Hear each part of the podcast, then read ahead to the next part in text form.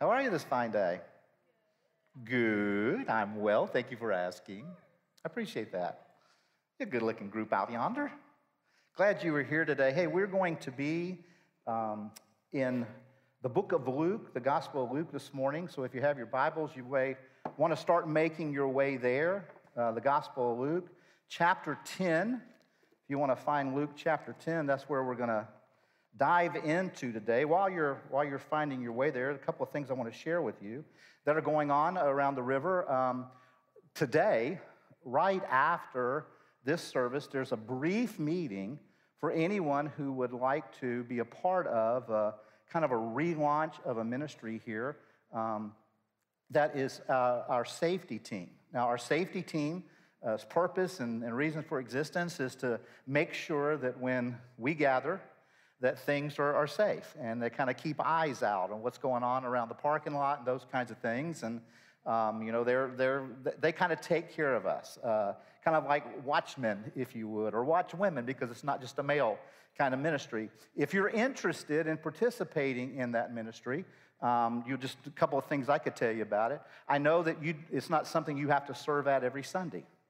It's one of those things that you could do once a month, um, maybe once a quarter if that fits your schedule better. You, you, could probably do it every Sunday if you wanted to, if you were so inclined. I'm sure there would be space for that.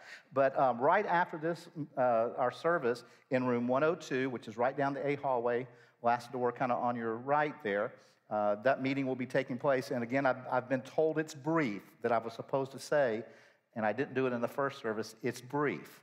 So just know that. And uh, again, if you're, if you're a visitor, if you're somebody who's a regular attender and you've not yet joined our church, this is a ministry that you could dive into and, uh, and help serve around here. Also, um, our deacons, uh, a couple months back, began calling uh, their families, the families that they have been assigned for this past year, and begin connecting with those families, letting their families know that, you know, they're their deacon, how can they serve you, and those kinds of things. If you have not yet gotten a call, if you are a member of River Bluff Church, an active member of River Bluff Church, and have not yet gotten a call from your deacon, please call the church office and let us know. Because I hate to say it, but sometimes things around here even fall through the cracks, and we don't want any of those things to be you. Uh, we don't want those to be people. So please let us know because we want to we want to fix that. Uh, the other thing that I would say to you, some of you have been hanging out at River Bluff for so long, you assume you're a member. Um, and that may not be true because you have to make a decision to join uh, our church through covenant. And so on Sunday, August 21st, we're going to do, be doing our next Exploring Church Membership seminar where we'll tell you about why we're here, what we think we're doing, where we think the Lord's heading uh, with us, and we'll give you an opportunity to say, I want a covenant to be a part of this River Bluff family. And so you'll have an opportunity to do that on the 21st. On the 28th, another way to serve is you can uh, be part of our blood drive. Uh, we'll have a blood drive that will be taking place here. And uh, just it's a great way to bless our community. Many of you know and have heard multiple times that you know blood right now is in short supply. And so um, kind of a crisis thing. So I encourage you to engage in those things. And I also want to again take a moment to say thank you to those of you who you know, through your tithes and offerings and generosity and sacrifice, give to the work of the Lord through River Bluff Church. It allows us to do things like um, uh, take teenagers to camp, uh, students to camp, and things like Fused, and that they so eloquently shared from their heart of what they got to see God do both around them and, and inside their own lives. And it's th- those kinds of life changing ministries. And I just want to want to thank you for. Um, the way that you give to make those kinds of things happen. Okay, uh, we're going to be in Luke chapter 10. So if you're there, turn back one chapter. We're going to get to Luke 10, I promise, but I want to I want to share one verse with you that really is the context for everything else that happens in the Gospel of Luke. Luke chapter 9, verse 51, we read these words. As the time approached for him, this is speaking of Jesus, to be taken up to heaven. So this is this is prior to, um, obviously, his death, uh, resurrection, uh, and, and then ascension. This is prior to that. It says, At the time approached for him to be taken up to heaven, Jesus resolutely set out for Jerusalem. Some translations say, resolutely set his face. And what this is speaking of now is the backdrop for everything else that is going to take place in the Gospel of Luke is the cross. Jesus is heading to the cross, and he knows that. So the account of what we look at today has the cross as a backdrop. Everything in the Gospel of Luke from that point forward, the cross is really a, a backdrop. Now, Jesus really is the only person who's really grasped this at this point. Though he has told his disciples, nobody else is really aware of it. Uh, they're not cognitive of it. It's not something that's constantly before their minds, but it is before the mind of Jesus in everything that he does, including what we read next. So if you got your Bibles, we're going to look at Luke chapter 10, and I want you to look with me at verses 38 through 42 this morning. Start reading at verse 38. Now, as they went on their way, this is Jesus and his disciples, as they went on their way, Jesus entered a village, and a woman named Martha welcomed him into her house. And she had a sister called Mary who sat at the Lord's feet and listened to his teaching. But Martha was distracted with much serving. And she went up to him and said, Lord, do you not care that my sister has left me to serve alone? Tell her then to help me. But the Lord answered her, Martha, Martha, you are anxious and troubled about many things, but one thing is necessary. Mary has chosen the good portion which will not be taken away from her. This is the word of the Lord. Now, oftentimes when this account is taught on or uh, spoken about, um, I often hear it as a contrast comparison about different personality types. That there's a, there's a Mary type and there's a Martha type, and that they're just very, very different. And Mary is thought to be kind of introspective and quiet and, and deep and have a natural pull towards things like silence and you know serenity those kinds of things. Um, people of this type if you would would have been people who would have said amen uh, when socrates said the examined life the unexamined life is not worth living. Um, they would have said yeah that's right so that, that's kind of the, the Mary type. In contrast, people want to use this passage to, to kind of contrast the Marthas of the world. And, and Martha, as we read about it, was busy. She was active. She was kind of maybe achievement oriented. Um, she could multitask. Anybody in here a multitasker? You just, you love to multitask? Then your patron saint may be Martha. Okay, you may just think that's, that's uh, you know, Martha. In Luke's account, she's thought to be, you know, simultaneously making this, this big meal, cleaning a house, listening to spiritual teaching, you know, telling somebody else what they need to be doing. Um, that, that, that's kind of what's going on. That's a Martha type. And, you know, you, you know, and you might know that you're a Martha if right now, while you're trying to take sermon notes, you're also making your shopping list. Okay, you're a Martha type. But I don't think this account in Luke is really here to contrast two different types of people. I think something much, much deeper is going on. I believe it's a story about being with Jesus and discovering how much he truly cares about you. And in this instance, about Martha. And so here's the big idea for the day's message. And I, I almost wish I'd have labeled it the big warning. But because I called it the big idea, we're going to stick with that. Here's the big idea for, for the message today it is possible to have the Prince of Peace beside you and have a powder keg of explosive anxiety inside you. It's possible for the Prince of Peace to be beside you and for all of these things to be swirling in your soul anxiously, just waiting to erupt on the inside. We see this in this story, this account. Martha was just, she blew up. Something was going on deep inside her, and the Prince of Peace was in, in the room next to her. So I want us to take some moments and look and, and think about the, the context of this for a second. The, this Martha, she has this sister named Mary. It doesn't tell us in this account in Luke, but in the Gospel of John, we know that she has a brother named Lazarus. If you turned over to uh, John's gospel and looked at chapter 11, you would see that uh, Lazarus actually died and Jesus raised him from the dead.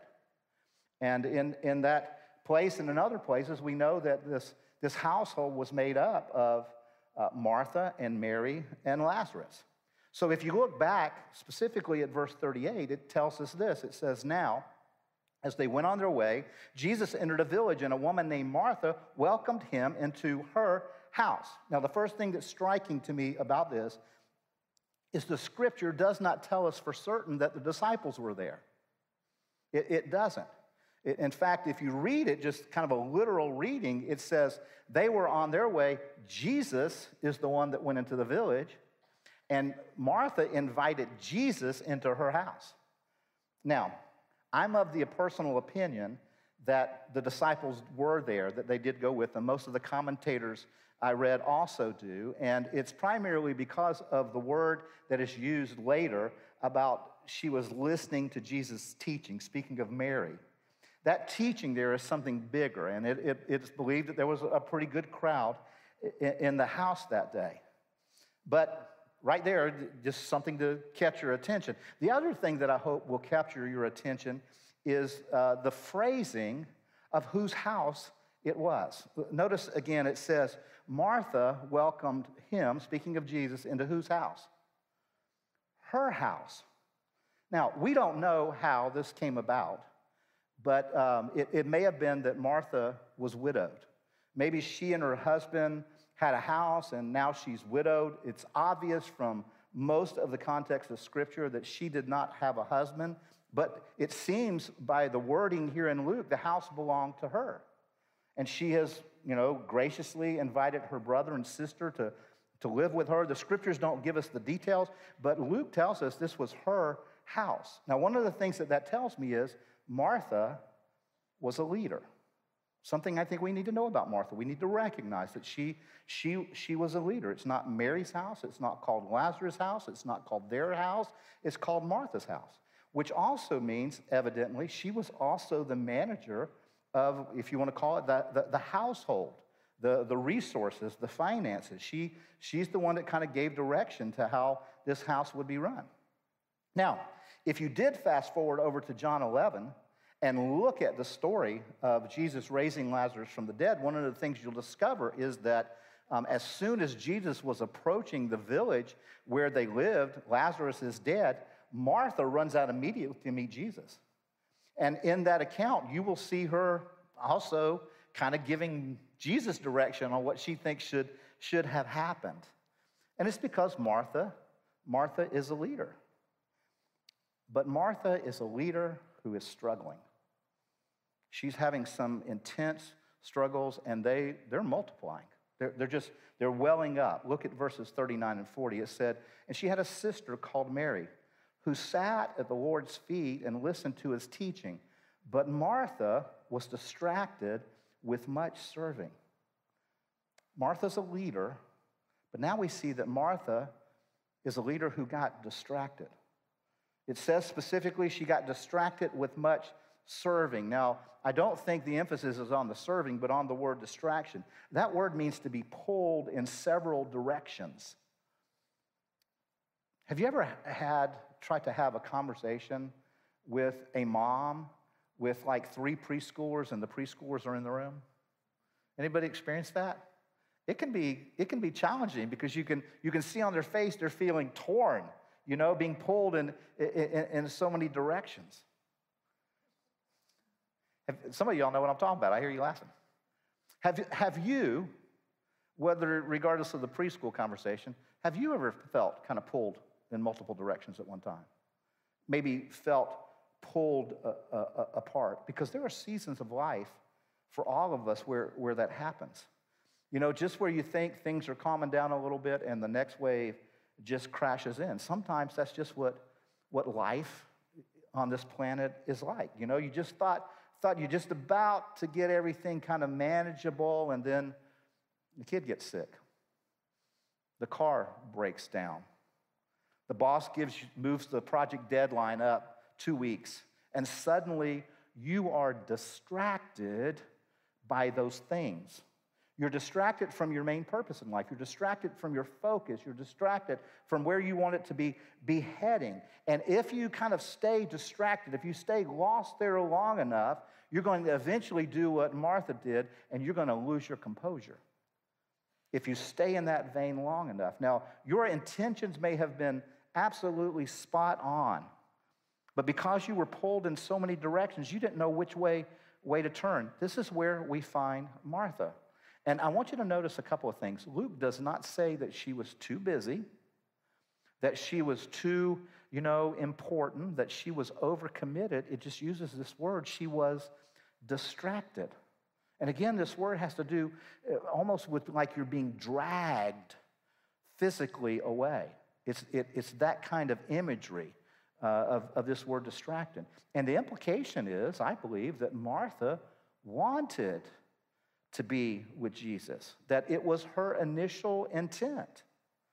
Remember, she's the one that had invited him into her house, but now she has allowed herself to get distracted to a state where she's prevented from doing the thing that she wanted because of external pressures. Look at verse 40 of Luke chapter 10. It says, But Martha was distracted with much serving. And she went up to him, this is to Jesus now, and said, Lord, do you not care that my sister has left me to serve alone? Tell her then to help me. Friends, when you live an unfocused life, when you live away from your primary purpose, when you live in the state of being continuously distracted, the state of being overwhelmed, the state of being pulled apart, it will cause you to run towards something different. And here we see this Martha, who got distracted, is now running towards resentment. She's running towards resentment. You know, Martha's in the kitchen. She doesn't have to be. Jesus doesn't want her there, but she is there. She desires, I believe, to be in the presence of Jesus. After all, you know, she invited him, but now she is distracted. She's lost, lost focus. And we don't know why. Maybe, maybe it's fear. Maybe it's fear of what people will think if the meal's not perfect or if the house isn't completely clean. You know, I, I don't know what it is. It, it, it, pride, who, who knows? But here's what happens she begins to listen to a voice other than the voice of Jesus. She starts hearing this voice. Now, here's what I believe happened I believe Martha thought that as soon as all the pleasantries in that other room had taken place, Sure enough, my sister Mary will be in here to help me get all this ready. She'll help me with the cooking, the cleaning, that kind of stuff. But Mary does not come. And when Mary does not come, Martha walks into the amplification phenomenon zone. You know what the amplification phenomenon zone is? It, it's it's kind of like this. Let's say you're in the kitchen and you are you're putting the dishes in the dishwasher, getting them out of the sink and off the counters, and you're, you're putting them in the dishwasher. And your family or your roommate is in the other room watching TV, not doing anything, you know, necessarily helpful to help the household. And you're noticing that. And so you start putting away the dishes a little bit louder so they'll hear you, so that they will come to help you. But what happens? They don't come to help you. Instead, what happens, the louder you clang the dishes, you start noticing the TV's getting louder. You know, to kind of shut you, you out and, and they don't come. And so you start to get angry, and all this starts to get amplified, and you start banging the plates on the counter and making sure you're dropping them in, in the dishwasher and shutting doors, and, and, and they don't come. See, you want that other person to recognize how slothful and selfish that they're being and to come and maybe fall at your feet and declare their how, how, how much they lack a good work ethic. You know, you're, you're, you're hoping something like that. So, Martha, I believe, she's in the kitchen and she's at the cupboard rattling stage now. She's banging dishes around, you know, and, and, and, and Mary's not coming. And she's thinking, you know, Jesus, the one, the guy who's always talking about serving others, is out there in that room, and nobody else is serving anybody but me.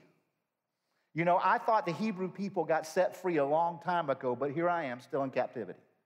This is, this is going on, it's amplifying in, in, in her mind.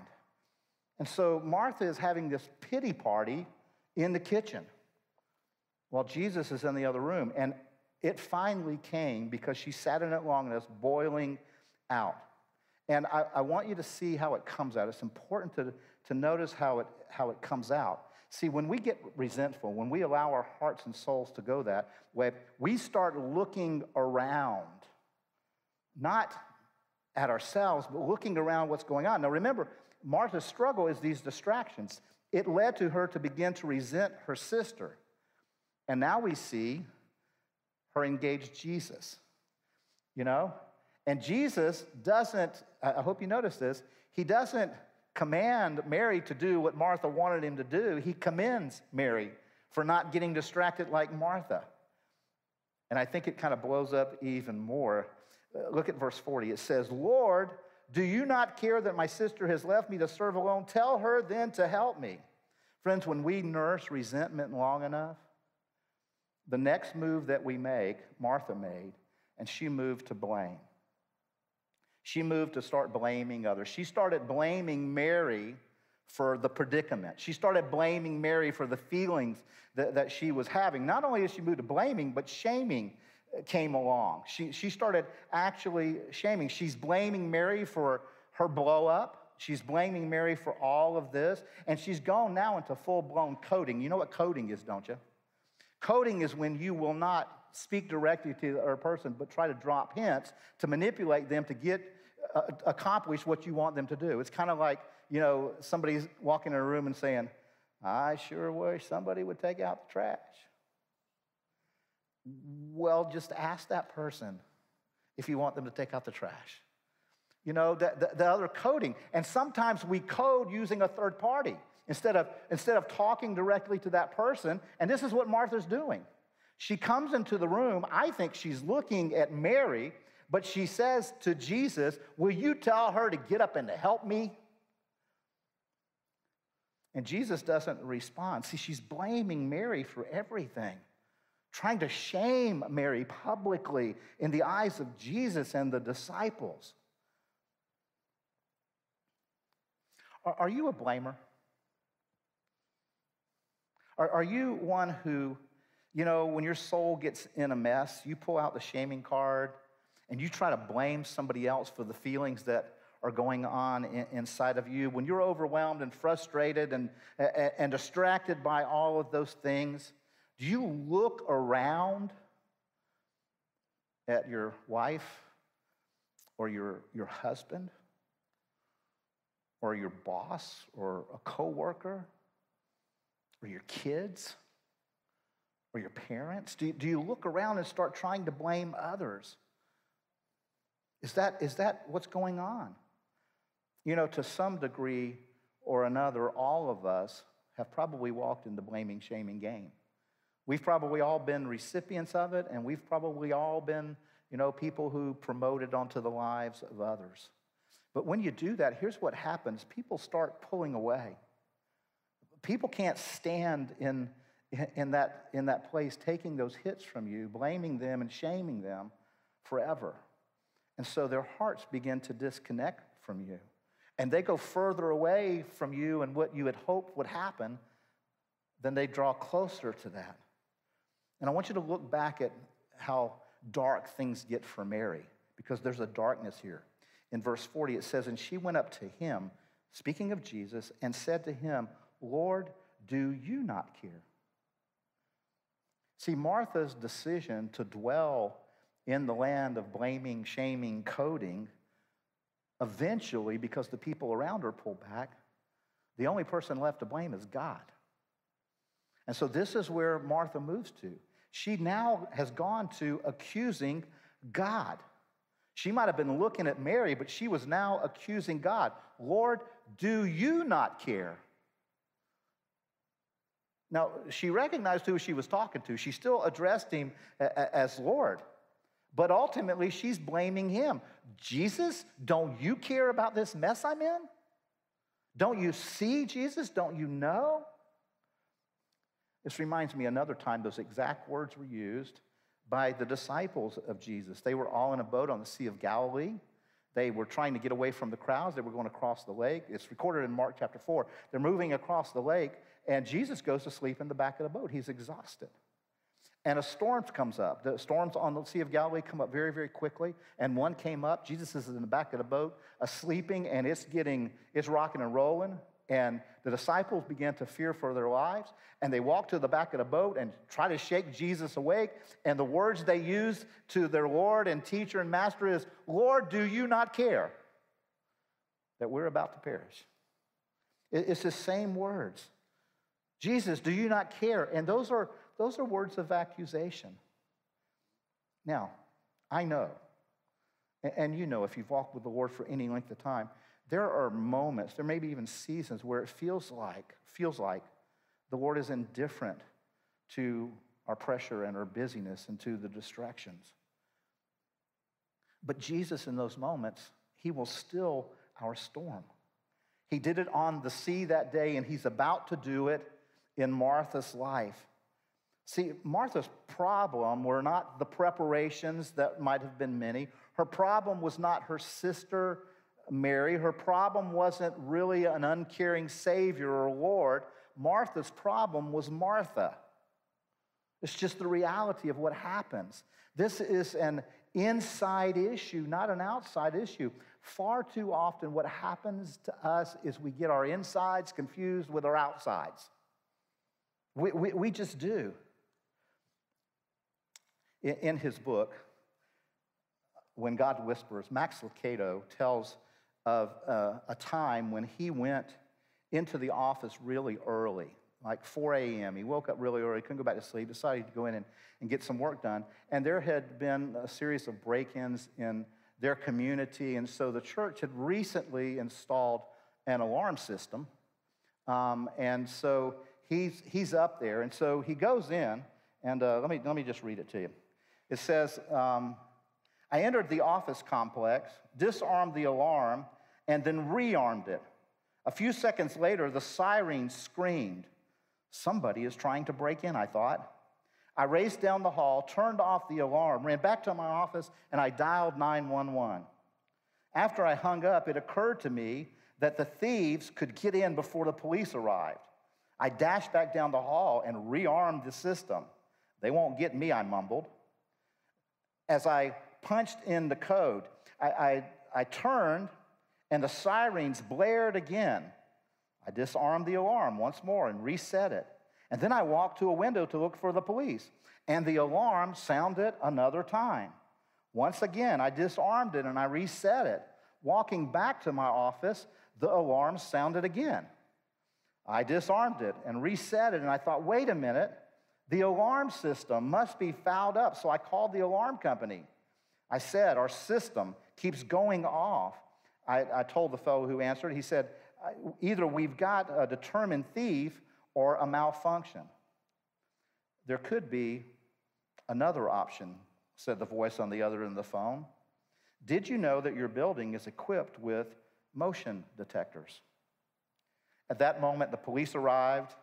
I think the problem is inside, not outside, I told them in an embarrassed state, and they left.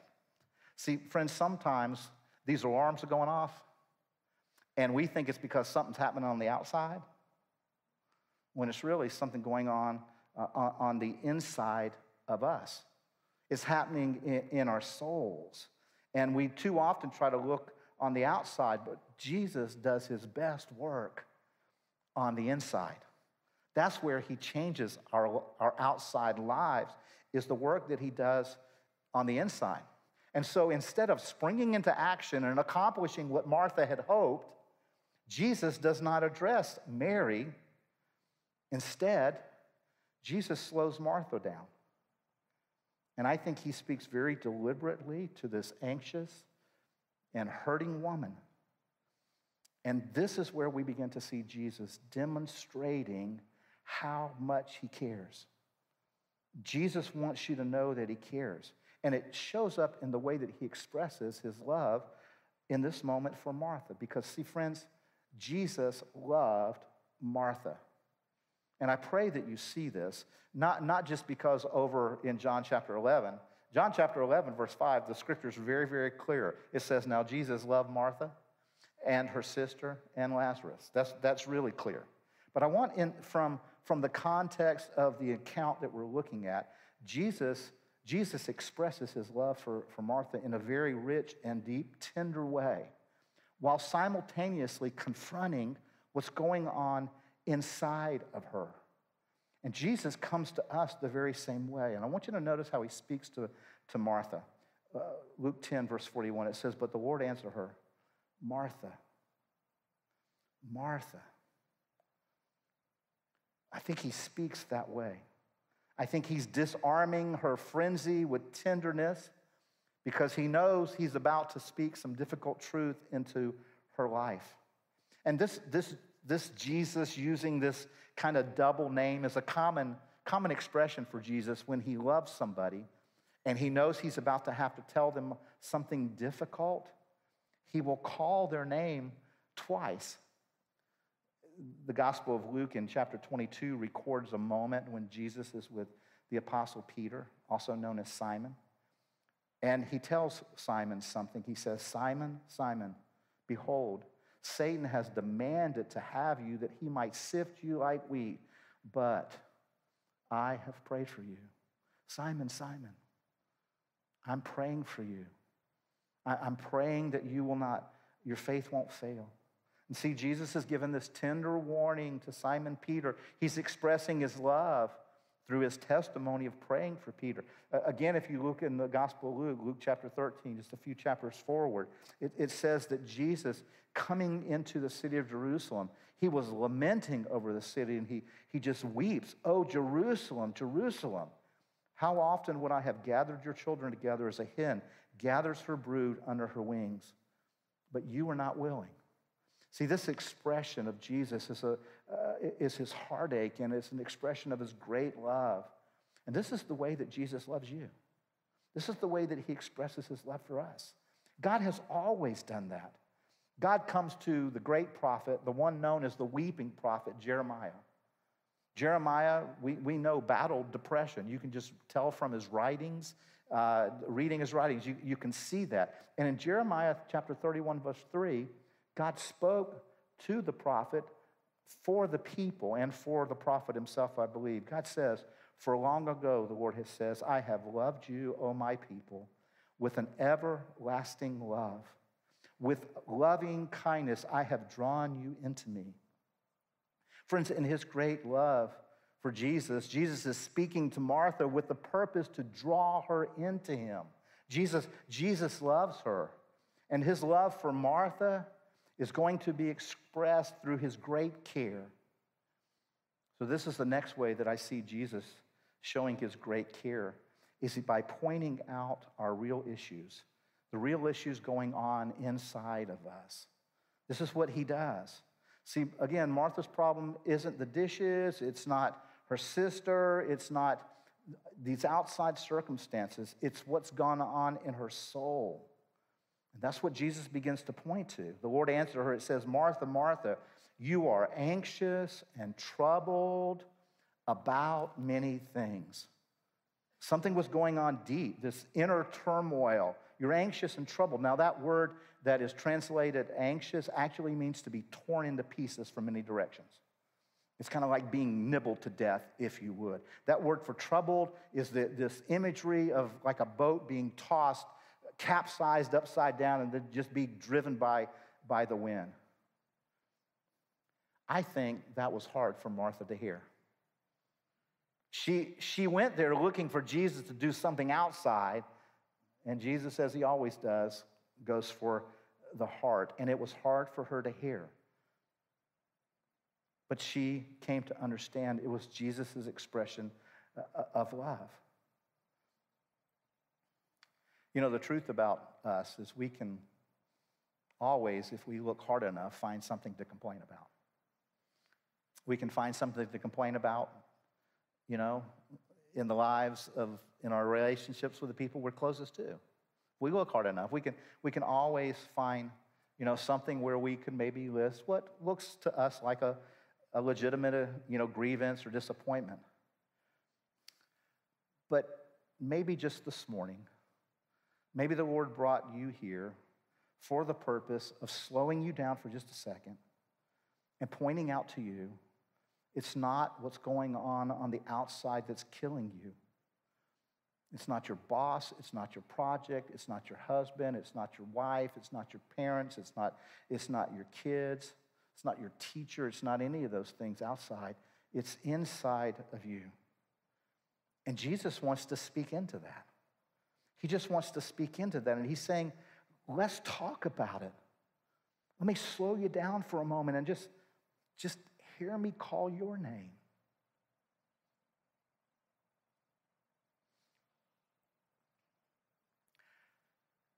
Will you humor? I'm going to give you an opportunity right now to minister to an old person. Okay? I'm going to ask you to minister to me. Humor me for a second. Okay? I'm going to ask you to close your eyes. Just go ahead, close your eyes for just a second. And in just a moment, I want you to audibly whisper, very slowly, but audibly whisper your own name out loud. Go ahead. Do it twice.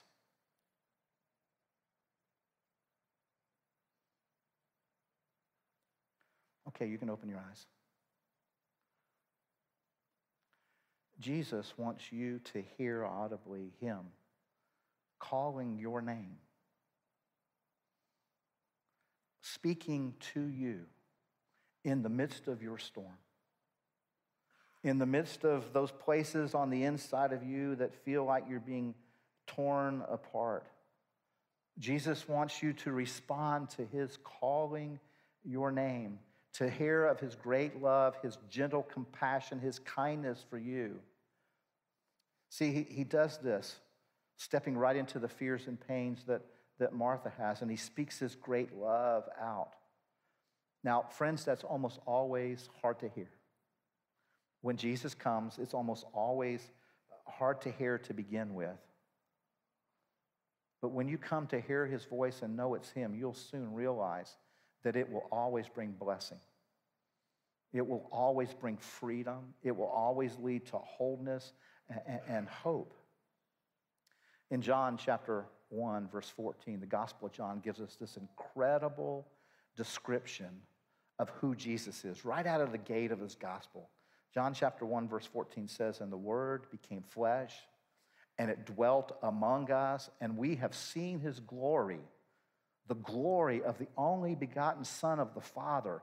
And, and, the word glory here is, is talking about the beauty of God, the wonder of God, the, the, the goodness of God.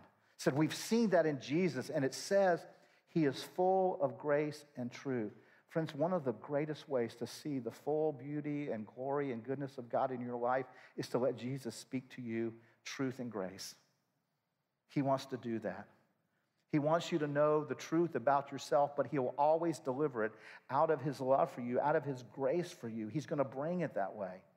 It'll be delivered in hands of grace, gentleness, and, and, and tenderness. Jesus tells us that the Holy Spirit's going to live that way. See, if you're a Christ follower, if you've trusted Christ, the Holy Spirit indwells you, is what the Bible teaches. And Jesus said this about the Holy Spirit in John chapter 16, verses 12 through 15. It says, There is much more I want to tell you, Jesus told his disciples, but right now you can't bear it. When the Spirit of truth comes, he will guide you into all truth. He will not speak on his own, but will tell you whatever he receives from me. Sometimes I think people have this idea that the Holy Spirit's purpose is to be the one that kind of clubs you. That is not the purpose of the Holy Spirit. The Holy Spirit's purpose is to lead you to the truth about yourself, but He's going to do it with the words of Jesus the words of comfort, the words of gentleness, the words of, of grace. Truth, yes, but delivered in, in the context uh, of Jesus' grace. Not to condemn you, but to convict you, to move you to a better way to live. And Jesus does this in Martha's life Because out of that moment, when he's dealing with her distraction and her descending into accusation, in that moment, Jesus gives Martha a great invitation. He gives Martha this invitation. Jesus shows he cares by inviting us and Martha into FaceTime with him. Now, I'm not talking about on, you know, an app on your phone. I'm, I'm talking about face-to-face time with Jesus. Remember, he's pointing her to a better way. Look what he says in verse 41 through 42. It says, But the Lord answered her, One thing is necessary. Just one thing, Martha. Mary has chosen the good portion which shall not be taken away from her. See, Jesus is casting a vision for Martha to see that there's a better way, there's a, there's a better portion. It's like a really good portion of pie. Anybody love pie? There's just certain pies that I just love. I love pie. I always love it when we are at my mother in law's house when my mother in law cuts me a piece of pie. I try to avoid letting Kathy, I love my wife, but she always cuts me little slivers of pie because she wants to make sure everybody else has enough. I know why she's doing it. My mother in law cuts me like half the pie. You know, she, she gives me this, this portion, this great portion. In fact, this past week, she sent me a whole pie a whole key lime pie. Yeah. It was a great portion. See, Jesus is setting before Martha this vision that, Martha, I got a great portion for you. I got a better portion for you, Martha. It's the good portion. Mary, Mary's already come and got her serving. Martha, I got a portion for you too. I want you to look at what the portion, the, portion got described right out of the gate back in verse 39. It said, She had a sister named Mary who sat at the Lord's feet and listened to his teaching. Mary was at the, uh, the Lord's feet. Have you ever seen a bunch of preschoolers gather around a teacher who's reading them a story? And they're, and they're a really good reader because they read with their face. And the kids are just mesmerized, looking at their face, waiting on them to show the book. But when they're reading it, they're just fixed on the face of the teacher because the face expresses what's going to happen next. And the kids know this. And Jesus is inviting Martha into that place. See, Mary was seated at the feet of Jesus, but she was looking into his face. She was seeing the one who created all of the universe by speaking with his lips, and everything came into be. Now those lips were speaking to Mary. Those lips were smiling at Mary. And that has always been on the heart of God. That's the portion that Jesus is offering to Martha. It's the portion he offers to all of us. This has been on the heart of God forever. When you look back at the Old Testament, and God had just set his people free of captivity 400 years of captivity by the Egyptians. And they've come out of that. And God is wanting to people to know who he is and his heart for them. And so God instructs Moses to tell Aaron, You go out the next time the people are assembled, and I want you to give them a blessing. I want you to give them this blessing so that they will know what I have for them. And in Numbers chapter 6, verse 24 through 26, we read these words May the Lord bless you and keep you. And the Lord make his face to shine upon you and be gracious to you. And the Lord lift up his countenance upon you and give you peace. This is the blessing that Mary was receiving seated at the feet of Jesus. She was seeing the Savior of the world, the Lord of all creation, smile upon her. She was hearing this Old Testament blessing lived out. She was seeing it lived out. And now Jesus is inviting Martha to cease her striving, to rest from her sense of needing to please everybody, her sense of needing to get her identity from how well the party was going, to just sit with him and see him smile on her and know that she is loved.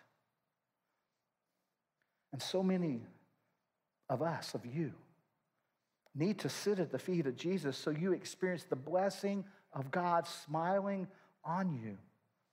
Jesus looking in his eyes and experiencing the love of God that way. Just knowing that you're loved by God.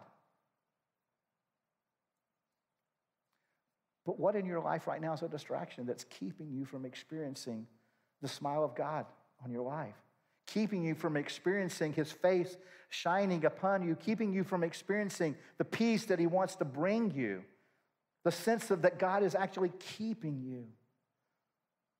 What is it? Because the Spirit of God wants to speak that to you to let you know what's hindering your experience that way. I believe He's doing it today. I believe He's inviting, He's extending invitation for you to experience that blessed life the blessing of seeing His face, seeing His smile uh, upon you. And not only that blessing, but one more. See, Jesus, because of His great care, he not only invites us to see his smile, but he invites us into a life of listening to him, into a life of hearing his voice. See, not only was the good portion getting to see his face, face to face, but it was this good portion of hearing him. Uh, verse 39 tells us that Mary sat at the Lord's feet and listened. She looked into his face and she heard his voice, and it spoke to her heart. Friends, Jesus wants you to know that you can hear his voice his words today. You know, the great theologian, uh, Lily Tomlin.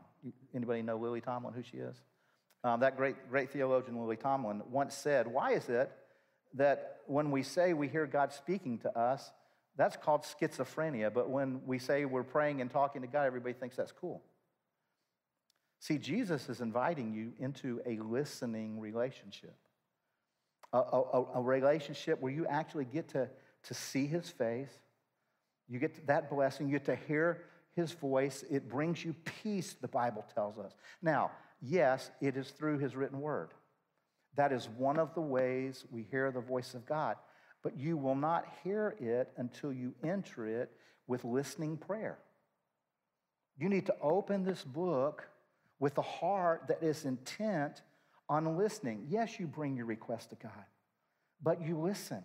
And not only will he speak to you off the written page, that which you need to hear, he will also speak it to your soul. The more you have allowed this word to saturate your heart and mind, you will hear the voice of God in the deep recesses of your heart. You will experience him that way. That is part of that great blessing from the book of Numbers that has always been on the heart of God. That you would know that he is blessing you, that he is keeping you, that his face is shining upon you, that he is gracious to you, that he is lifting up his eyes, his countenance, looking at you so that you can experience his peace. That's that blessing that Martha was missing that day, and Jesus is giving her invitation. But she was distracted. Those cares and those troubles, she was caught up in the hype of this world. And friends, if you're stuck in the hype, you will never live in hope. You got to walk away from the hype so that you can live in hope. And that hope is found in Jesus. is sitting at his feet, experiencing the blessing of him smiling on you, seeing it, hearing, listening to his voice. Calm your anxious heart, bringing, bringing peace in the midst of whatever your storm is. And friends, this was the pattern of life for Jesus himself. He would pull away from the storm of ministry to be alone with his Father, to hear his Father's voice, to see his Father smile. He was giving us a pattern for the way we need to live. But, friends, here's the truth receiving that blessing, seeing his smile, seeing his face, listening, hearing his voice means we're going to have to slow down. We're going to have to provide some space for that. I love the way that, that C.S. Lewis spoke uh, about this. He spoke about it in our everyday life. He writes The moment you wake up each morning, all of your wishes and hopes for the day rush at you like wild animals. And the first job each morning consists of shoving it all back and listening to that other voice, taking the other point of view, letting that other larger, stronger, quieter life flow in. Listening for his voice, looking for his face, does require some work on our part. Martha had to do some work that day. She had to decide was she going to experience the Prince of Peace, or was she just going to continue to let her life be a continuous explosion of anxiety? See, he can be in the room right now with you. And unless you respond to his invitation to receive the blessing, to experience his face smiling on you, to hear his voice speaking to you, you'll miss it. Martha eventually caught up. She eventually became one of those people who knew the smile of the Lord, who knew the peace of Christ, who experienced, I believe, this listening relationship. And you can have it too, but it starts by coming to Him. Maybe even instead of running to resentment, running to Him. Just running to the God of all creation because He extends that invitation. Let's pray together.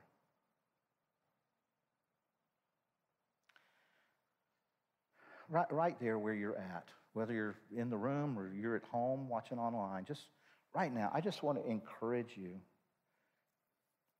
to, to just make a little bit of space in your heart to hear God's voice speak a blessing over you, a blessing to you, a blessing in you. He loves you so much, He cares about you. Now, that blessing may start with Him pointing out the truth in love about who you are right now. He may be pointing to something deep inside of you that you need to hear Him speak and call out so that He can step in. Holy Spirit, I ask you to do that now in our hearts. We just want to experience that now from you, Lord.